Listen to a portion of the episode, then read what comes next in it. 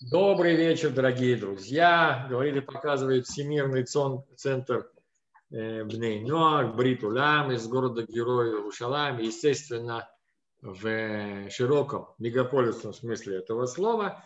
И мы э, сегодня продолжаем говорить о книге Рамбама, э, огромной его книге Мишне Тура, и мы из нее выбираем какие-то темы. Сегодня я хотел бы поговорить на тему Чува. Э, но прежде всего напомним, что у нас сегодня уже 8 Сивана 5781 года. Опять же, посвятим наш урок полному выздоровлению Ури Бен Славы и всех больных и раненых. Э, тема эта Чува, она, конечно, э, тема, которая заслуживает самостоятельного и глубокого изучения. Здесь в законах Чувы Рамбам он описывает то, как практически производится чува, то есть как ее делать. Но, конечно, мы не можем, мы не можем э, говорить об этом, если не поговорим о том, что это вообще за зверь такой и с чем его, собственно говоря, едят. Надо сказать, что это понятие чува.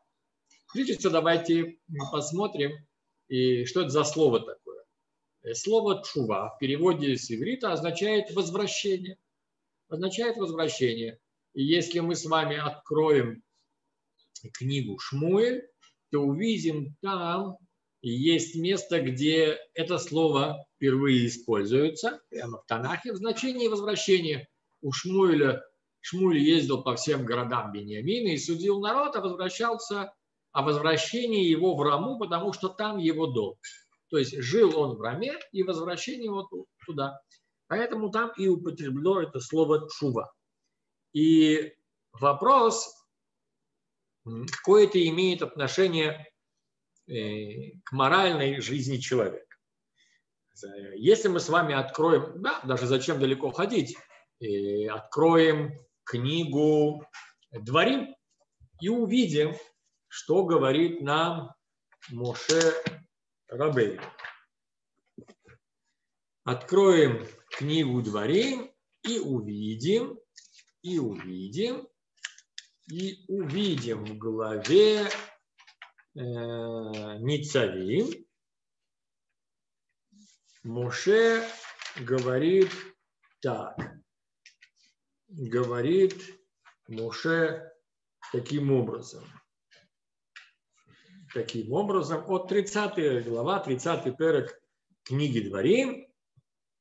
И будет, когда придут на тебя все слова эти, благословения и проклятия, которые я дал я перед тобою, и вернешь к сердцу твоему во всех народах, которых забросил тебя Ашем Элухим твой туда. И вот он этот глагол, который мы искали. И вернешься до Ашем Элухим твоего. И в дальнейшем и он вернется, твое возвращение. И есть еще использование этого выражения.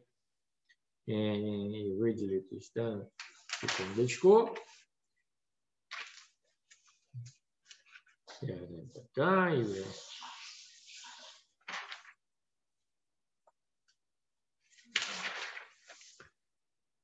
А ты вернешься и послушаешься голоса Аши. То есть мы видим с вами, что Муше использует вот это слово, вот этот глагол «лашув» в значении не возвращения в географическое место, как это мы с вами видим потом у пророка Шмуэля, а в значении морально-ментальном. То есть Муше исходит из того, что он очень опасается, да, он очень опасается перед своей смертью, что Израиль оставит Всевышнего, займется служением там, не будем говорить кому и чему, и кончится все это плохо изгнанием из страны к нам. Поэтому говорит Муше, даже если это случится, все равно ты вспомнишь Ашем, все равно ты вернешься к нему, и он вернет тебя в страну. То есть мы видим с вами, что Муше э, вводит такое понятие, как ментальное возвращение. Возвращение к Ашем. То есть человек удалился, а теперь он возвращается. Иными словами, есть здесь очень а, оптимистическое, очень оптимистическое мировоззрение, которое говорит о том, что как бы человек не удалился от Всевышнего, забыл, оторвался ментально и так далее, и так далее, все равно всегда остается вот эта возможность вернуться. Почему? Почему такая возможность остается? Обратите внимание, ведь вернуться можно только туда, где я уже был. Если я никогда не был, э, допустим, я не знаю, там, э, в Бершеве, к примеру, да, то как мне можно сказать, ты вернешься в Бершеву? Это, это, это бессмысленно, что вернешься. Я могу в нее приехать, но вернуться можем только туда, куда я, где я был. Но если я когда-то был в Бершеве, к примеру, то я, даже покинув ее, могу вернуться в нее. То есть вернуться – это приехать, это прийти, это достигнуть того места, где я уже был. То есть Муше, обратите внимание, на сами эти слова предполагают мировоззрение. Если мне говорят, что ты вернешься, это означает, что изначально я близок к Творцу. Изначально я близок к Творцу. Если я... Изначально я хороший, обратите внимание. Если я удалился, не, ушел, там, не знаю, свернул на кривой путь и всякие-всякие такие вещи, да, это бывает, но есть возможность вернуться. Есть всегда возможность вернуться, потому что я там, в этой позитивной точке был. То есть мы видим, что Тура исходит из того, что человек изначально сотворен, э, создан хорошим. И если он удаляется от этой своей хорошести от Творца, то это потому, что есть какие-то обстоятельства или у него, или в окружающем мире, но это зависит от него. Иногда это не зависит от него, неважно. Но это, есть в этом моя вина, нету в этом моей вины, это не важно, потому что в любом случае есть момент, есть способность, есть возможность вернуться. Вот это я хотел бы прежде всего подчеркнуть. И поэтому обратите внимание, что все пророки Израиля, даже не буду сейчас приводить, это просто там десятки таких мест, если не больше, все они призывают, вернитесь ко мне, вернитесь ко мне, я вернусь к вам. То есть есть всегда возможность вернуться в ту точку близости, которая была. Интересно, кстати, по этому поводу э, задать вопрос, да, например, э, ладно, допустим, человек, который действительно когда-то был в хорошей позитивной точке, а потом э, его сососала опасная трясина. Ему есть куда вернуться.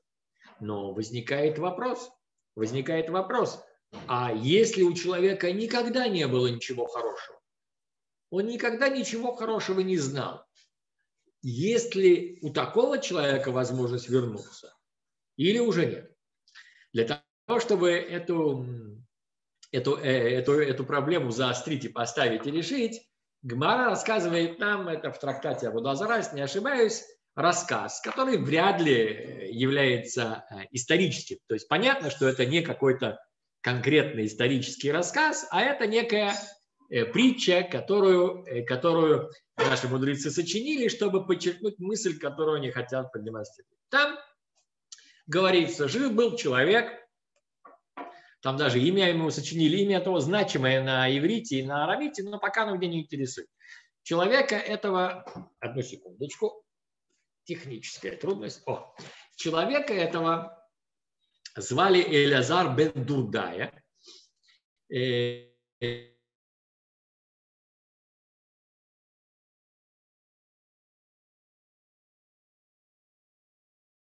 Называется вот эти вот осадки, то, что осаждается на дне бочки с вином. Я не знаю, может быть, сегодня это уже не осаждается, но тогда это осаждалось. То есть это какой-то намек на то, что он человек, который был на самом дне, что называется, в горьковском смысле этого слова. И вот про него говорит э, там Гмара, ты знаешь, этот Элазар бен Дурдая, это был человек, ну, совершенно деградированный он всю свою жизнь занимался только тем, что бегал по проституткам. Где, если он узнавал, что есть какая-то такая вот представительница этой профессии где-то еще, у которого он не был, то тут же бежал туда, преодолевал там реки, моря, не знаю что, и посещал ее. И вот в этом, собственно, и была вся его жизнь. И мы видим, что Гмара специально подчеркивает э, человека, который никогда ничего хорошего... Понятно, что все мы были когда-то маленькими детьми, и что-то хорошее было, еще не запачканное, но он э, этого, вероятно, уже не помнил. Вот такой он был весь э, грязный.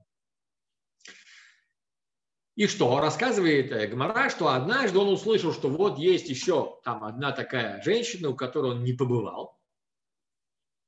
Он собрал там свои деньжата, не знаю, откуда у него были деньги, неважно. И он, значит, к ней приехал.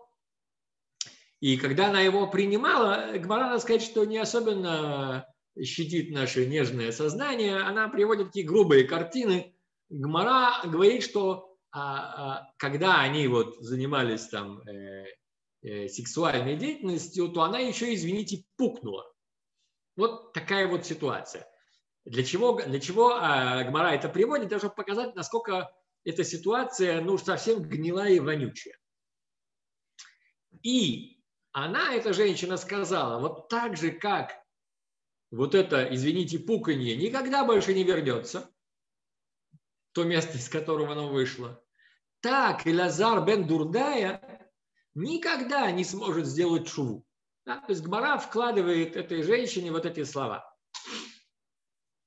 Потому что даже она уже поняла, что вот такого абсолютно деградированного клиента у нее не было. Всегда есть люди, у всех, да, у всех есть проблемы, у всех есть инстинкт, у всех есть слабости, беседа. Но когда у человека вообще пробу, что называется, негде ставить, он весь превратился в совершеннейшего свинтуса потерял человеческий образ. И она ему говорит, смотри, ты совсем пропащий, ты никогда не сможешь вернуться, ты уже в этом болоте. Даже она поняла, что имеет дело с совершенно деградированным элементом. И эта фраза, произнесенная ею в такой ситуации, произвела на Илазара этого впечатление э, потрясающее. Э, ему вдруг стало страшно. Вдруг он посмотрел на себя со стороны и понял, что даже она, которая находится, наверное, недалеко от него в смысле морального разложения, и она видит, насколько он низок. И когда с ним это произошло, Гмара говорит, он вышел на берег моря я не точно помню подробности, но смысл такой, что он обратился сначала к планетам, Солнцу, звездам и сказал, планеты, Солнце, звезды, помогите мне, похлопочите за меня. Да? То есть человек обращается к каким-то э, природным вот таким вот э, мощным силам, чтобы опереться на них. Они ему там все отвечают, слушай, нам не до тебя, нам бы своими проблемами разобраться. Почему? Потому что кто сказал, что мы вечны? Да? Есть пророчества, которые говорят, что и небо изменится, и земля изменится. Поэтому ты, говорит, извини, но нам не до тебя, мы обеспокоены своей судьбой, своим будущим. Тогда он обращается к горам, к рекам, я не помню, к морям, чему только не обратился. Короче, все ему отвечают, слушай, дяденька, у нас свои проблемы, ты нам не мешай, мы сами не знаем, что делать и что будет в будущем.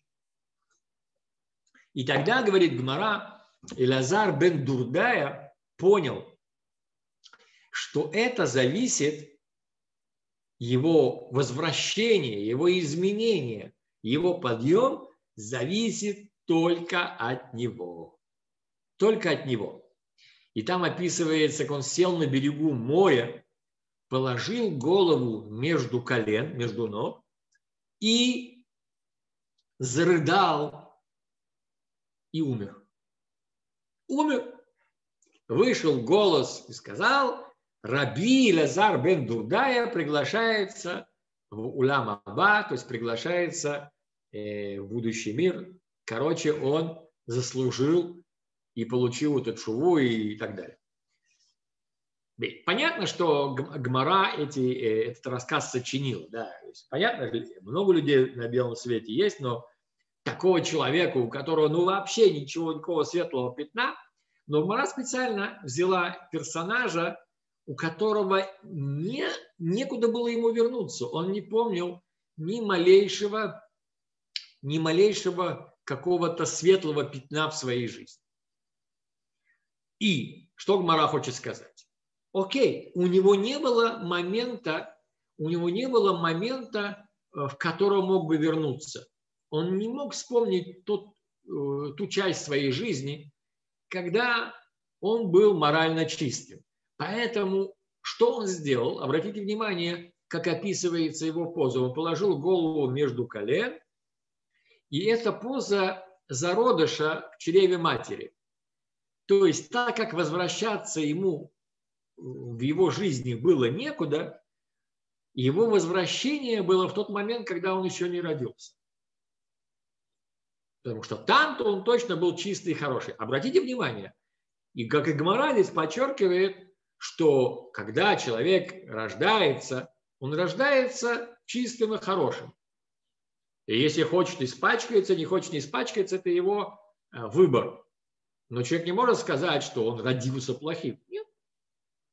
Родился, у тебя есть э, склонность к добру, склонность к злу, есть эгоизм, есть альтруизм. Ну, не сразу все это появляется, да, там, с возрастом. Но в конце концов, когда человек достигает там э, бармитства, этого возраста, у него есть инстинкт, который тянет его к эгоизму, инстинкт, который тянет его к альтруизму, и он между этими, используя два эти инстинкта, живет. Причем понятно, что оба инстинкта хорошие и правильные. Вопрос, кто командует. И если человек подчиняет своему позитивному инстинкту э, свои эгоистические склонности, то это нормально. Но если человек и им руководят, им руководит эгоизм, то понятно, что всю жизнь он ставит, э, он ставит свою целью извлечения эгоистических удовольствий и получения каких-то своих личных наслаждений, э, а не то, чтобы сделать кому-то другому хорошо и для этого использовать свои инстинкты. Да? То есть, например, когда сегодня говорят о любви, а, не сказать, что современная культура она трудно э, вписывается в это слово. То есть трудно при, при, прикрепить слово «любовь» к тому, что сегодня имеет в виду. Почему? Потому что сегодня словом «любовь» называют вещь противоположную. Использование а, э, другого представителя, кого-то другого, я не знаю, другого пола, своего пола, это уже дело выбора, да, но ради того, чтобы получить э, мои свои эгоистические удовольствия. То есть это, это может быть любовь к себе, да? То есть я использую других для извлечения удовольствия. Это не любовь. А что такое любовь? Э, использовать свои удовольствия ради того, чтобы сделать хорошо другому. То есть, когда, э, когда э, есть любовь, когда есть желание сделать кому-то добро и хорошо, то ты используешь при этом и свои инстинкты, и свои удовольствия. Это вопрос, к чему это подчинено. Но, повторяю, у человека изначально он и нейтральным. Ему даются э, такие силы, такие силы, делай с ним, что хочешь.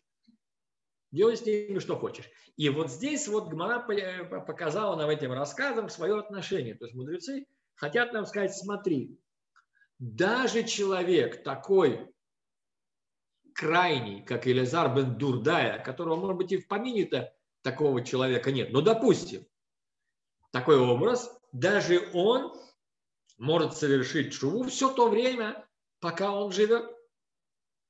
Да, у этой шувы может быть цена, это верно. И в его случае, так как ему нужно было перевернуть всю свою жизнь, а у него ничего хорошего в этой жизни не было, по крайней мере, он не помнил, пришлось ему, э, эта цена стоила ему жизни. Но в конце концов он вернулся то есть получается, что чува, она возможна всегда. И хотя мы увидим, что потом Рамбам говорит, что есть такие нехорошие вещи, э, чува в отношении которых затруднена, но это не означает, что она невозможна. То есть, если э, сказать это более простым языком, э, чуве все возрасты покорны и ее порывы плодотворны. То есть всегда она возможна. И поэтому и в этом и залагается великий оптимизм. Теперь вопрос, э, что это за что она себя представляет чува. А чува, мы сейчас увидим чуть, больше, чуть более подробно, я хочу заранее сказать, что чува – это прежде всего изменение желания. То есть, что значит чува? Вот я к этому относился так, я любил вот такое-то зло. Оно мне нравилось, я имел от него кайф. А теперь я говорю, не-не-не, это было неправильно, и я не хочу этого. То есть а, э, понятие чувы исходит из того, что человек владеет всеми своими э, чувствами инстинктами и может решать, что с ними делать. То есть я могу чего-то, то есть когда я чего-то хочу или не хочу, это вопрос решения. И вы понимаете, ведь в Торе написана потрясающая вещь. Рамбам нам говорил об этом много раз. А, и люби ближнего как себя. То есть есть заповедь любить ближнего. Я тут начинаю... Э, обычно человек здесь говорит, как, как, как это возможно? Как можно приказать любить кого-то? Как я его могу любить? Я его терпеть ненавижу. Или наоборот, есть вещи, которые я люблю. То он говорит, вот эти явления ненавидь, они нехорошие явления. А из чего, э, из чего это исходит? Из того, что любить или не любить, хотеть или не хотеть, это вопрос моего выбора. Это я выбираю. Но понятно, что для того, чтобы сделать шуву, необходимо, конечно, высокое сознание. То есть шува основана на том, что человек понимает, я не могу перестать хотеть зла, если я не пойму, почему оно зло и почему оно неправильно. Да? Например, э, есть люди, которые э, воруют. А почему воровать нельзя? Почему? То есть то, что воровать нельзя, все знают. А почему воровать это плохо? А может быть, воровать это как раз хорошо. Тебе говорят, что это плохо, но, возможно, это хорошо. А все время, пока я не пойму, умом своим, почему воровать это плохо, я не смогу от этого отвязаться, да? Если это хорошо, почему же этого не делать? То, что это запрещено, ну запрещено. Но кто сказал, э, что это плохо? То есть чува возможно только тогда, когда я осознаю смысл своего поступка. Поэтому, опять же, Гмара в трактате Юма делит чуву на две категории. Это известные категории, но стоит еще раз их повторить. Есть категория чувы, которая делается из страха. Из страха перед последствиями. Да? Например, я, ну не будем про себя говорить, да? товарищ украл э, бутылку пива из магазина. Пришел домой, и с удовольствием ее выпил. Есть люди, многие да многие, которые любят пиво, особенно холодное. Окей. Ладно. А потом он сидит и думает, ой, вабу, зачем же я это сделал? Почему? А вдруг там в этом магазине есть эти теле- видеокамеры, которые все снимают. И этот сюжет уже давно просматривается – в компетентных органах. Уже давно выяснили, поняли, ли это дело минут или секунд, что это за товарищ, который там бутылку ухватил и убежал из магазина. Его личность устанавливается, и по его адресу выезжает спецбригада с сиреной, чтобы хватить его и в кутузку. И тут человек думает, вай, вай, вай, зачем я это сделал? Мало того, что ну, я не знаю, что за это там ему будет, но что-то будет, но ведь это же позор жуткий, да? Э, его покажут везде, о нем напишут, э, его дети, семья, все будут говорить, как так, ты, ну, какой... Короче, он боится последствий. Он боится последствий. И он говорит, зря я это сделал, пропаде на пропаду, а он уже выпил бутылку, она его больше не интересует. И он говорит, все, побегу я, пока не поздно, в этот магазин, попрошу прощения у продавца, заплачу за эту бутылку и закрою это дело, пока полиция за мной не приехала. Прибегает он в этот магазин, запыхавшийся весь, входит туда, А там вообще никого нету. Ни продавца нету, ни телекамер нету, ни народа нету. Никто даже не заметил того, что он взял бутылку. И никто не заметил. И ему никого не... И он понимает, что на самом деле все его страхи были созданы его воображением. И тогда он думает, вау, какой кайф, как это здорово. Возвращается домой. А может даже не возвращается домой, а еще одну бутылочку прихватил. Потому что он видит, что нету ни телекамер, ни продавцов, никого. То есть, если чува основана на страхе, то она не может быть настоящей и не может быть долговечной, поскольку человек, если ему скажут, смотри, на самом деле страха, на самом деле никаких последствий нету, да и быть не может, а просто-напросто ты, а просто-напросто э, ты можешь делать все, что хочешь. Да, здесь ты можешь брать сколько угодно, и ничего тебе за это не будет. Если человек сам не понимает, что это плохо и неправильно, он будет и дальше брать. Но такая чува называется чува из страха, и она легитимна. Так мы говорим, действительно, это такая чува, это чува, окей. Хорошо, если человек сделает такую чуву, чем никакой. Но чува вторая, сознательная, или как ее называют Марат, чува из любви, она, конечно, совсем другая. Она основана на том, что человек понимает, понимает, что он делает. То есть почему вот то, что я сделал, да, допустим, я сделал что-то нехорошее. А почему оно нехорошее? То, что вот он взял и украл эту бутылку. Ну и что? Ну украл. А кто сказал, что это плохо? Хозяин ничего не заметил, никто не знает, всем до лампочки. Но если человек понимает, что имущество человека – это часть его личности, и поэтому даже неважно, сколько я взял, без разрешения, если он разрешил без этого, но если я у него забрал, украл, утащил, неважно, воспользовался без его разрешения, его имущество, то неважно, на какую сумму я это сделал, потому что любая сумма здесь, она, а, а, любая сумма здесь имеет количественное значение, но не качественное. Потому что когда я отобрал у кого-то его имущество, я тем самым его немножко убил. Я как бы взял кусок его личности, часть его личности. Да? Например, приведу вам пример. Э, если человек, допустим, если вы на глазах у человека возьмете его там, я не знаю, там, ботинки или рубашку.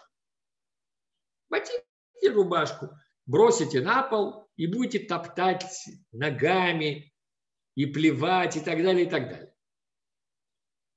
Как на это прореагирует хозяин этих вещей? Он же ведь не только будет думать о том, о, сколько стоит эта рубашка, или сколько стоят эти ботинки, в конце концов, вполне возможно, что даже вполне возможно, что они самому ему достались даром. Но они являются частью его личности. Поэтому, когда человек топчет мои вещи, это означает, и так я чувствую, да, каждый из нас так чувствует, что он топчет мою личность. Мою личность он топчет, унижает. В этом он, он, он как будто меня топчет. Хотя, казалось бы, да, ну что там, какая-то хлопчатая бумажная рубашка. Разве она что-то чувствует? Даже если у меня миллиард таких рубашек. Но это моя рубашка, значит, он мою личность топчет, мою личность отрывает. Он этим самым меня немножко убивает. Немножко убивает. А ведь действительно, все мы знаем, что если не остановить вот это э, желание, стремление человека отобрать у другого его имущество, то кончается в конце концов убийством, если, если не остановить. Когда начинает у человека отбирать его имущество, в конце концов отберут и жизнь. Это совершенно очевидно. И в нашем мире это доказывается многократно. Иными словами, если я понимаю, что пользоваться чужим имуществом, неважно, без спроса, да, неважно, сколько это, где и насколько, все это является мини-убийством, немножко убийством, Тогда я не буду этого делать не потому, что боюсь позора или полиции, а потому что я понимаю, потому что я не хочу его убивать. Ведь когда человек, вот этот товарищ, который с бутылкой пива, когда он крал эту бутылку пива. Ведь он уже не думал, что он убивает владельца магазина. Ну, да, бутылочка валяется, да, у него много, я хочу. Но если бы он осознавал, что то, что он делает, это мини-убийство, тогда бы он посмотрел на эти вещи совсем по-другому. И когда человек это понимает, тогда он действительно понимает, что он не хочет этого. Он не хочет этого не потому, что, это, что ему за это что-то будет, а потому что он не хочет, и он понимает, что это неправильно, нехорошо отбирать часть чужой личности. Но опять же повторяю, это только тогда, когда у человека есть высокое сознание. Это очень непростая чува. Для того, чтобы проиллюстрировать его, я вам приведу опять же историю из Танаха, из, эм, из книги Берешит, э, даже не из книги Берешит, сначала, да, из книги Берешит оба примера. И сначала пример с братьями. Да. Братья, э, братья Йосефа, они его продают с большим, надо сказать, удовольствием и с ненавистью. А потом Йосеф оказывается,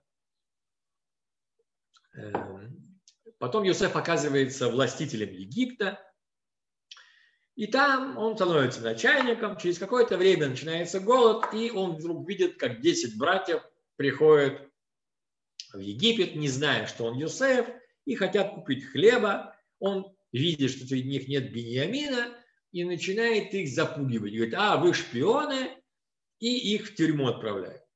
Вы же понимаете, что обвинение в шпионаже – это статья тянет на вышку. И поэтому братьям становится очень нехорошо.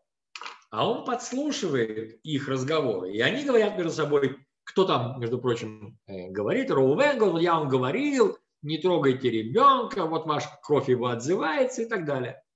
Понятно, в тот момент они жутко испугались, и, наверное, они подумали, что Роувен прав. Действительно, как же так? Человека вот взяли вот так. Вот это за то, что продали Юсефа. Как ни вполне возможно, они думали, что он убит, но это другое дело. То есть, вот да, за Юсефа мы, конечно, здесь и платим. Ай-яй-яй-яй. Но здесь их шува была продиктована страхом. Если бы Йосеф их в тюрьму не бросил и не обвинил в шпионаже, они бы дальше продолжали спокойно жить. Не мешало им то, что они продали Юсефа. Они не понимали, что это плохо. Теперь, а когда после всех этих историй Йосеф отправил их обратно и говорит, давайте сюда Бениамина, младшего вашего брата, и они его привели, он отпустил Шимона, все хорошо, езжайте домой, будьте здоровы, живите богаты, отправляют их домой. А по пути э, посылает своих людей, те устраивают обыск и, как известно, подложили чашу Беньямину. Ага, говорит, все. Вот кто украл, тот будет рабом, а вы, значит, уходите к папе, вы не виноваты. И если бы братья во главе с Иудой, там Иуда играет главную роль, если бы они не совершили к тому времени сознательной чувы, то есть не пересмотрели бы свое отношение к этому поступку, то, вероятно, вероятно, так оно бы и произошло. И на это рассчитывал Юсеф. Юсеф говорит, конечно, конечно, мало того, что, что они меня ненавидели, да, так тем более они будут довольны еще избавиться от младшего брата, э, чтобы от, чтобы от Юсефа вообще ничего не осталось, от Рахели ничего не осталось. А они в это время возьми, да поведи себя по-другому. Иуда говорит, нет, мы его не оставим, мы все виноваты, мы все пойдем в рабство, мы наши ослы и так далее. Он говорит, нет, нет, уезжайте, нет, мы не уедем, и все вместе вернулись. Но когда они все вернулись, Иосиф тут, конечно, не ожидал, признал, что он Иосиф и так далее. То есть мы видим, что здесь был экзамен для братьев на то, действительно ли они, действительно ли они сделали сознательную чуву. А почему они сожалели о продаже Юсефа? Потому что он их бросил в тюрьму? Или же они поняли, что продавать своего брата, ненавидеть своего брата, пытаться от него избавиться, тем более убить это неправильно, потому что мы все сыновья нашего отца. Ты не имеешь права решать, вот этот отчислен, не отчислен. Уж, по крайней мере, точно не тебе это решать. Если папа кого-то отчислил, это его право. Но братья, которые пытались друг друга отчислить, не имеют на этого права. И когда они поняли, что братья, хотя и разные, и не согласны, но они являются частью вот этого единого целого, которое называется сыны Яакова, то тогда Иуда взял на себя общеизраильскую ответственность и сам был готов сесть в тюрьму вместо Бениамина и вместе с Бениамином. Это был уже экзамен на понимание, потому что они могли спокойно его оставить и уйти. Нет, они были бы готовы были пожертвовать жизнью и свободой ради того, чтобы больше не оставлять своего брата э, в беде. И уж тем более не, не сдавать его, и не продавать его, и не убивать его. И когда Йосеф признался им в том, что он Йосеф, они, конечно, были ошеломлены, и он им открыл великую тайну, великую тайну чего. Он сказал, ребята, э, вы не думайте, то есть вы сожалеете, да, конечно, что продали меня, да, и думаете, что это было ужасно, но вы, вы говорит, не жалеете. Почему? Это на самом деле было к лучшему. Ведь вы думали обо мне зло, а Илухин пришел к добру, чтобы спасти вас от голода сейчас – если бы я не оказался здесь, то не только Египет, но и вы бы, и вся страна к нам, и вся наша семья умерли бы с голоду. Поэтому, говорит, слава Богу, Барух Хашем, что вы меня продали в Египет, и что я стал здесь начальником и спас весь мир от голода, в том числе и вас. Почему он им сейчас это рассказал?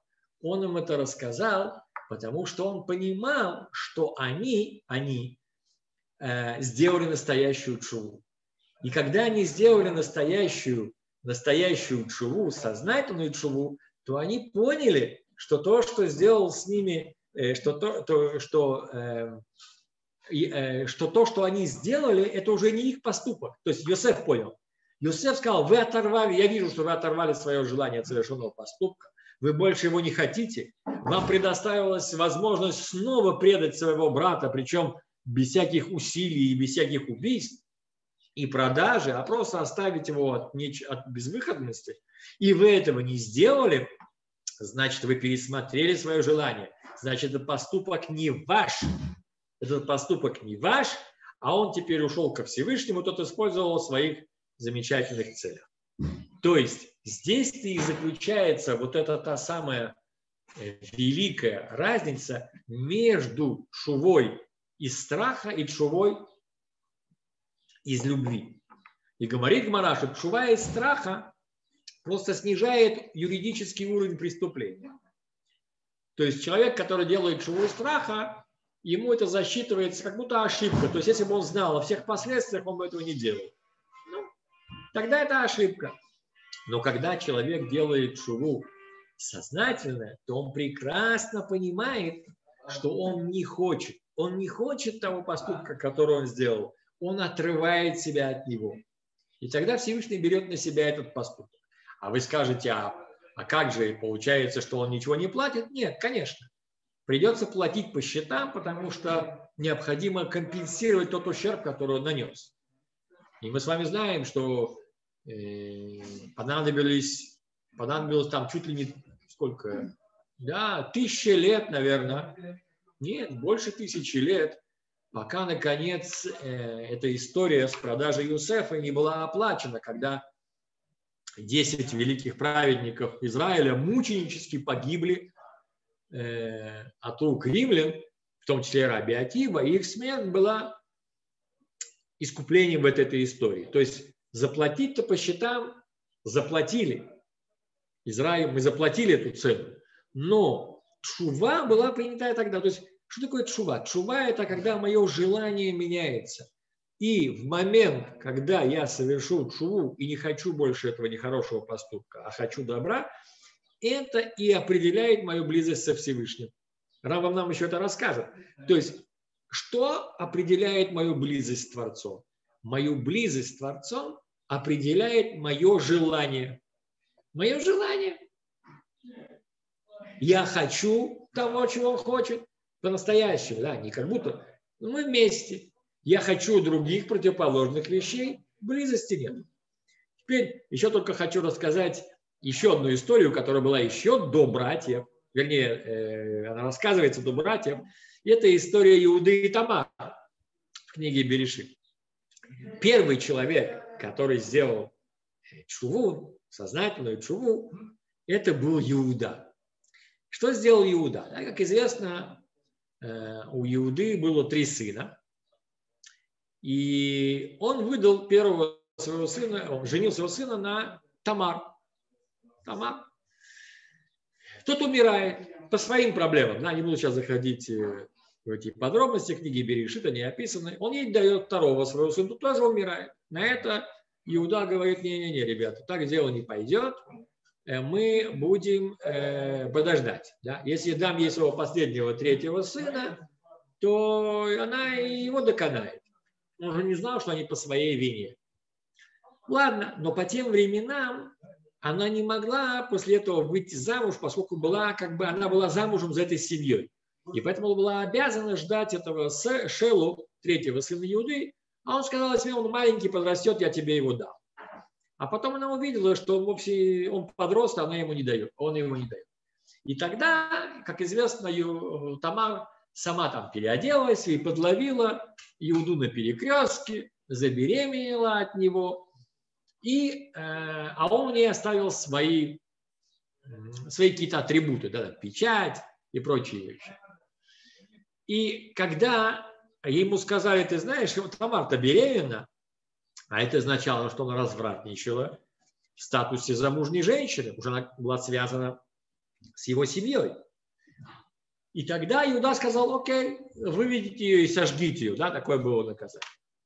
И она послала Иуде вот эти вот его атрибуты и сказала тому, чьи вот эти вещи я беременна. Теперь она ведь, э, она ведь могла сказать, смотри, это твое, я от тебя беременна. Но это было бы позором для него. Она не хотела его позорить и послала ему, полагаясь на его благородство. И когда Иуда увидел свои вещи, он понял, что она права, и он признал публично свою ошибку, сказал, она права, потому что я не дал ей шелу. Все это было правильно. То есть он признал свою неправоту. Первый человек, о котором Тора рассказывает, что он сделал трудность, признал свою неправоту и изменил свое поведение, это был Иуда. Это был Иуда. Потом мы с вами видим, что и в истории с Давидом, Давид потомок Иуды, тоже была грандиозная чува, но это э, тема э, в книге Шмуль.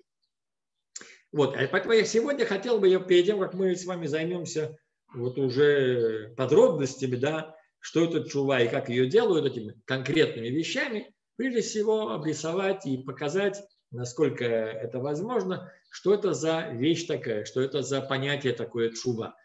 И действительно, эм, когда ты понимаешь, что чува существует, то это означает, что человек может изменить все. Да? Я бы назвал, я называю для себя мое название, что чува – это машина времени. Почему? Потому что если ты используешь чуву, ты можешь исправить не только то, что вот сейчас происходит, но и все, что было в прошлом. Если я связан со своими поступками, своим желанием, так ведь я могу изменить свое желание в отношении любых поступков, которые были в прошлом. И поэтому шува, она дает колоссальный оптимизм. Всегда и в любой ситуации я могу сделать шуву. Когда это будет сложнее, легче, это уже подробности. Но шува, она всегда возможна, и ничто не может устоять перед шувой. Шуве все возрасты покорны, ее порывы плодотворны. Если у вас есть вопросы, то пришло это время. А по предыдущим занятиям можно? Можно. Ага. Вопрос о, о даровании Торы, да? А, я попробую его сформулировать. А, мы знаем, да, из Мидрашей, по крайней мере, что а, в момент после откровения, да, народ поднялся там на очень высокий уровень, да, а потом он потихоньку спускался, да, там, скажем так, э, золотой телец, а потом э, ошибка разведчиков, да, вот. И э, после уже ошибки разведчиков, да, получилось, что 40 лет, да, и запись, э, да, как бы Торы, ну, в одном варианте, насколько я помню, там, в течение этих 40 лет, да, а в другом варианте, там, в конце жизни Маше, да, но в любом случае это уже после этих двух событий происходило. Но вопрос такой, если бы э, народ не совершил ни тельца, ни разведчиков, то Тора бы когда появилась в полном объеме, да, ну, в каком-то другом варианте, или она сразу на горе, на горе появилась непроявленной, вот э, непонятен какой-то момент. Если я смог сформулировать вопрос. Я понял. Если бы события пошли по-другому, то и Тора была бы выглядела по-другому, естественно. То есть, что именно дрова, тогда, тогда, тогда, кроме, понятно, что, э, что, что тогда именно дрова было во время Синайского откровения, кроме десяти речений тогда? Что, что все-таки именно было дано, что народ уже знал в этот момент? Ничего, а ничего, кроме этого, не было дано. В том-то все и дело, что мы слышали эти десять речений.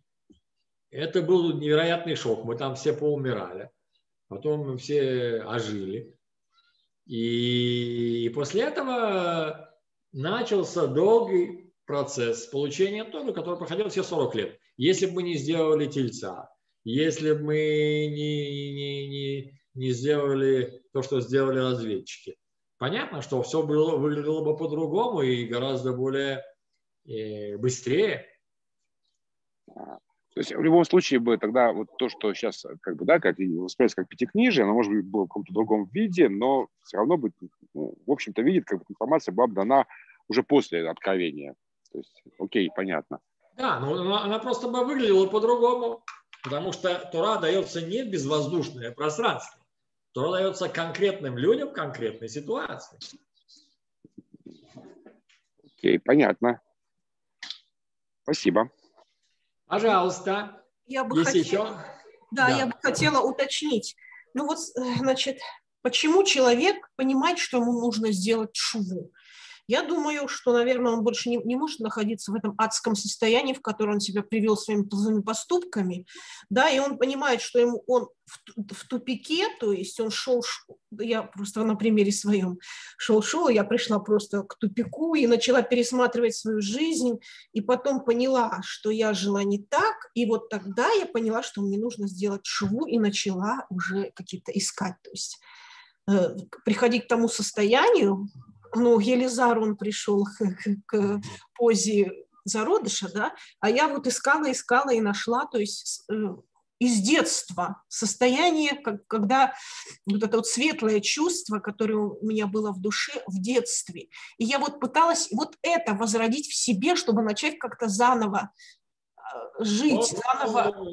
Вот это я имел в виду. То есть у каждого из нас есть момент, особенно в детстве, куда он может вернуться. Да. Помните, в этом фильме э, «Украл, выпил в тюрьму», да?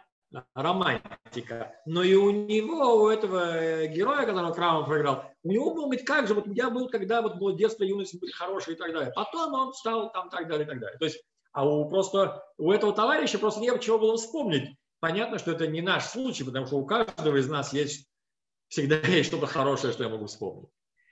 Да, и вот мне еще интересно, я вот для себя открыла сейчас новое, что оказывается, в право, что э, в иудаизме, даже если ты сделал шелу, все равно расплата будет. Правильно же, да? И, Может, смотрите, он... есть, есть, есть, есть эм, компенсация нанесенного ущерба. Да? То есть, например, я разбил э, стекло в подъезде. Я говорю, ребята, вы знаете, я не хотел, случайно, да, мы играли в футбол, я помню, в детстве. Разбил стекло. Окей. Они говорят, ну, беседок, понятно, мы все понимаем, но стекло-то нужно заплатить. Теперь, э, но, но, тут тоже не все так просто, потому что чем глубже чува, чем она сознательнее, тем, э, тем, тем мягче плата. Ага. Понятно. В православии нет э, расплаты после так называемого покаяния, это они как швой называют, совсем нет. То есть если ты э, пришел к батюшке, ты рассказал свой грех, ты его осознал, все, расплаты никакой не будет. Обратите внимание, что чува включает в себя прежде всего не, не только признание, Рама будет об этом говорить, но и изменение желания. То есть если я пришел и рассказал, мол, такой-то я такой-то нехороший, а внутри у меня ничего не изменилось, тогда это не чува. Да. Чува – это изменение желания. Это не то, что я признался кому-то, ты знаешь, вот я такой пьяница, и ты, ты, ты, ты, окей, признался, а потом пошел и продолжает дальше. Ага. А еще вот такой э, чува, если перед страхом за то, что ты сейчас, ну, допустим, лошона расскажешь, да, и, и все равно тебе будет потом плохо. Отдача за, будет все равно за свое плохое действие. Вот это, это, это является, ну, не совсем, наверное, чувой, да? Ну, не все, до конца. Чуба, э, и то, и другое это чуба. Но понятно, что когда я и меняю свое желание, свое отношение, потому что я опасаюсь чего-либо. Может быть, даже опасаясь вещей очень э, таких тонких, да, там э, неприятных ощущений или самосознания и так далее, но все время, пока, пока я, у меня играют центральную роль какие-либо опасения о последствиях, то это еще не высший сорт. Потому что в конце концов я тут думаю про себя. Понимаете? То есть если, если бы я точно знал, что никаких последствий не будет, ни душевных, никаких-никаких, а я буду чувствовать себя прекрасно, и никто, никаких угрызений совести не будет, ничего, то я бы, наверное, стал продолжать. Но если человек понимает, что эта вещь неправильная, то тогда, даже если нет никаких последствий, даже тонких, душевных и так далее, все равно он не будет этого делать. Очень спа- спасибо большое, очень познавательно, очень полезно. Спасибо. Я рад, я рад, я рад. Окей. А есть сейчас у нас вопросы? Окей, если появится... А можно маленький авиационный вопрос? Я слышу. Алло. Да-да. А, маленький организационный вопрос. А, а Давида будем в, этом, в рамках этой темы разбирать или нет? Вот, вот все, Давида? что с ним было. Э, я не знаю, будет ли, я не помню, э, приводит ли его, приводит ли его э, Рамбам, но мы разбирали историю с Давидом очень подробно, когда изучали книгу Шмуль. И можно посмотреть эти уроки. Понятно. Окей. Тогда остановимся сегодня здесь. Всего хорошего. Живите здорово, будьте богаты. И до следующей встречи. Спасибо. Пожалуйста. Спасибо. До свидания.